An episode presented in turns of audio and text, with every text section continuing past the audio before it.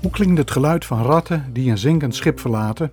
Als u daar oprecht in bent geïnteresseerd, moet u even een poosje op wacht gaan staan bij het partijkantoor van 50PLUS. Landelijk kopstuk Henk Krol is opgestapt, gevolgd door provinciaal aanvoerder Fred Kerkhoff. De Tukker, in dit geval inwoner van het dorpje Tuk bij Steenwijk, blijft zijn chef trouw. Zoals een gewezen officier van de Koninklijke Landmacht betaamt. Trouw tot in de dood. De politieke dood, wel te verstaan. En die zal waarschijnlijk niet lang op zich laten wachten. Kerkhoff hoort bij de politieke beweging van Krol. Een beweging, want een partij kun je dit niet noemen.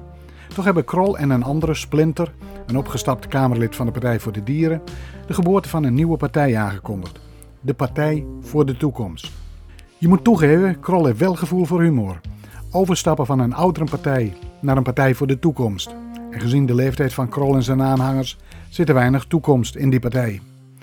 En wat gebeurt er in Hardenberg? De gemeente is de enige in Overijssel met maar liefst twee raadsleden. Gijs Schuurman en Linda Verschuur.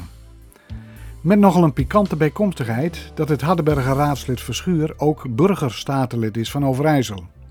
Ze zou dus provinciaal net als Fred Kerkhoff kunnen overstappen naar de Partij van de Toekomst en gemeentelijk kunnen doorgaan als 50-plusser. Maar goed, nog twee jaar en dan kunnen we deze one-trick pony ook weer bijschrijven in het grote boek van de opgedoekte partijen.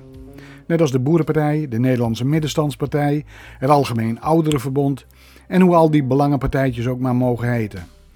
Ze voegen feitelijk niets toe aan het bestaande politieke spectrum en de geschiedenis leert dat ze zichzelf allemaal met flinke ruzie opblazen. En dat zonder bomgordel.